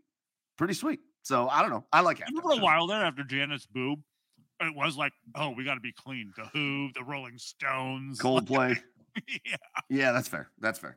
Uh, all right. So we did anthem, game, halftime show. How about your favorite food at a Super Bowl party? Yeah, I'm just simple. Honestly, give me wings and pizza. Give me wings and pizza. That's it. Extra crispy wings, pizza, maybe some maybe some dip, like a spin dip, or like a like a like a like a chorizo queso type Are of just, deal. are, you, are you just going to pick all the foods and not No, leave gonna anything pick. else? Yeah, are you just going I'm, I'm trying to leave you with none. are you just So, to do a uh, smorgasbord so I have to trying say to leave you carrots? with none. Yeah, yeah, yeah, yeah. carrots. I like carrots. Uh, carrots. No carrots. Uh, yeah, carrots. I, I carrots that you can dip in ranch. I like chicken. Bridget, chicken. Uh, chicken's good. Uh, ribs, steak. Uh, oh, you you go ahead, Mike. You go ahead. Yeah, yeah, yeah. Fair, fair, fair, fair. Yeah, yeah. Uh, I, wings is the top of my list. But, wings, but, wings. but- I was gonna say wings. buffalo chicken dip. Buffalo chicken dip. Yeah, buffalo chicken dip. you are such a uh, buffalo chicken dip, and then I got to give credit. Uh, Joey's mom, my mother-in-law, uh, she has figured out like a recipe for uh, White Castle sliders that she makes at home. Oh, every time there's like an event, like a sporting event that we have a get together, she makes them. Yeah. Oh, these little like White Castle's onion, beef, cheese sliders, amazing. Dude, you want to talk about? Okay, fine. You want to talk about that? Whew, I'm going to tell you one thing right now. My brother-in-law's father uh, figured out brother-in-law's f- cousin's nephew's former roommate Uh, Luke. I am your Uh, brother's. he figured out he figured out how to make Arby's sauce. So he made roast beef sandwiches. Oh yes. one he made roast beef sandwiches one uh one year for us. And oh my god, amazing, dude. Man. Uh amazing. Couple votes there for nachos. How about fumble? French bread with cream cheese spread with ranch seasoning and bacon on top with cheddar cheese. I'm coming to your house, fumble. That sounds delicious. Holy shit. Fatten me up. Let's go. Uh, all right, so we did that, and then I think the last thing on the list was commercials. What are your favorite Super Bowl? What's your favorite Super Bowl commercial ever? What? Ah, was- yeah. That and the E Trade monkey. Oh yeah. Oh, yes. Monkeys will never not be funny. Like monkeys doing anything will never not be funny. All right, so I had I had a few. Was was on my list because eh, that like defined my like teenage years. Yeah, same here. I think it was like 15 when that came out. Yeah. And and that uh, man, if you went to Rocky River High School, eh, the after that Super Bowl happened, it was just eh, that's all we were doing in the hallway. Wazza! That's everybody was just the teachers were doing it, the kids were doing it. You would just see people you know around. It'd be like you'd be going to the grocery store and you'd see somebody you know. You'd be like, "What's that?" You'd hear it. Other people doing it across the store. Uh, that was like a, a movement. It was like a movement. That commercial. So that's a great choice, Chad. It's a great choice. Uh, for me, the greatest Super Bowl commercial of all time happened in 1993. Okay. It's something I still quote regularly to this day when I'm acting like I'm a basketball player and I'm trying to shoot. You know how No, people say Kobe? net. You know how people say Kobe? yeah, yeah, yeah. No, I'm yeah. trying to shoot at things and I'll try to like bank it off of things. I'll be like, off the scoreboard, off the wall, off this, into the garbage can. yeah, that yeah. McDonald's commercial, Jordan versus Bird, 1993 was the first time that aired during the Super Bowl. Uh, to me, that's the greatest commercial of all time. Yeah. Playing for a Big Mac, and they're up on top of like the Hancock building throwing basketballs around. Uh, one of the greatest commercials of all time. My my uh, honorable mention here. More recently, that Volkswagen commercial that had like mini Darth Vader that like stood Horse. outside of the car. Yeah. Oh, what a great commercial. And then if you want to be serious about it, uh, I think you can't make a list without the uh, right after 9-11, the 2002 Super Bowl, uh, when they did the Clydesdale horses Yeah. for Budweiser that went and like knelt down towards like where the, the towers were. Right. I mean, a great, a great. Budweiser's always good for a, a- an emotional commercial during the Super Bowl. Yeah, look at fumble. How how I mean, uh, to me that one is like the most emotional. But I, how Clydesdale's and the puppy. It's like Right. the two. It's it, that's emotions right there. Right. It's emotions. Right. It gets me in my it gets me in my feels. Right in my feels. Right in my feels. All right. So those are some of our favorite Super Bowl things. Hopefully, we get good commercials. To me, it's the worst part about a Super Bowl party is that when the commercials happen, people Everyone, talk. shut up. Yeah. I'd rather sit at home and watch the commercials. uh, uh, but listen, Sunday, uh, hopefully, whatever you're doing, whether you're going to a party, whether you're just hanging out at home, hopefully we get a good game. The Chiefs, the Eagles. Uh, hopefully we get all the good stuff, a good halftime show, a good national anthem, good commercials, all that stuff. Hopefully you're eating good food, having a good time. Uh, Super Bowl weekend is here, uh, and it's hard to believe, but after this weekend is full on off-season talk, and you know you are sitting here watching the best place to catch off-season stuff that you're going to get in Cleveland on the OBR. We'll talk about that in a second. The last thing we're going to do here uh, is our three cheers of the week, and I'll lead us off, Chad.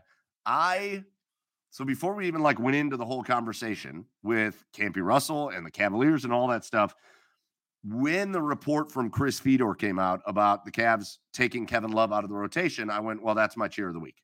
Speculation.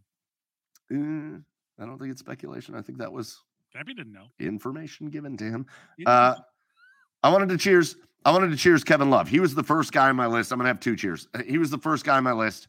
Uh, man's done a lot for basketball in Cleveland, and the man's been ridiculed at times. Uh, people didn't like when they signed him to a long contract after like LeBron and and and Kyrie and all that stuff. But you know what? The guy's been really good for the city of Cleveland, really good for the Cleveland Cavaliers organization. Uh, and so, if this is getting to the end of the Kevin Love uh, experience here with the Cavaliers, that number's going up in the rafters someday. And I just I want to send a cheers to him. Really quickly on a secondary note, and a little bit, and yes, and for mental health awareness. Pat Shea just said that in the comments. Uh, really quickly though, then something else happened. that affected a lot of people. Those crazy earthquakes, man, over there uh, in in Turkey. Um, that was some devastating stuff over there. And I saw a lot of videos of the people that are going through buildings and pulling people. They pulled a six-year-old little girl out of the rubble, and she was alive. Uh, and they they showed the emotion on those people after they did that. The people that are over there right now just searching and and and rescuing people and finding people alive after a magnitude basically eight earthquake hits Turkey uh, and just wrecks the the country uh, or at least that part of the country. Uh, yeah, they deserve a cheer. So I give a cheer wow. to them too, as well. Anyways, over to you, Chad. I don't know. I kind of don't want to do a cheer after that because mine's just going to seem so insignificant. Mm-mm. Do it. Your stuff's always insignificant. It's fine. Oh, it's cool. Uh, well, never mind then. Uh, end the show. Bye.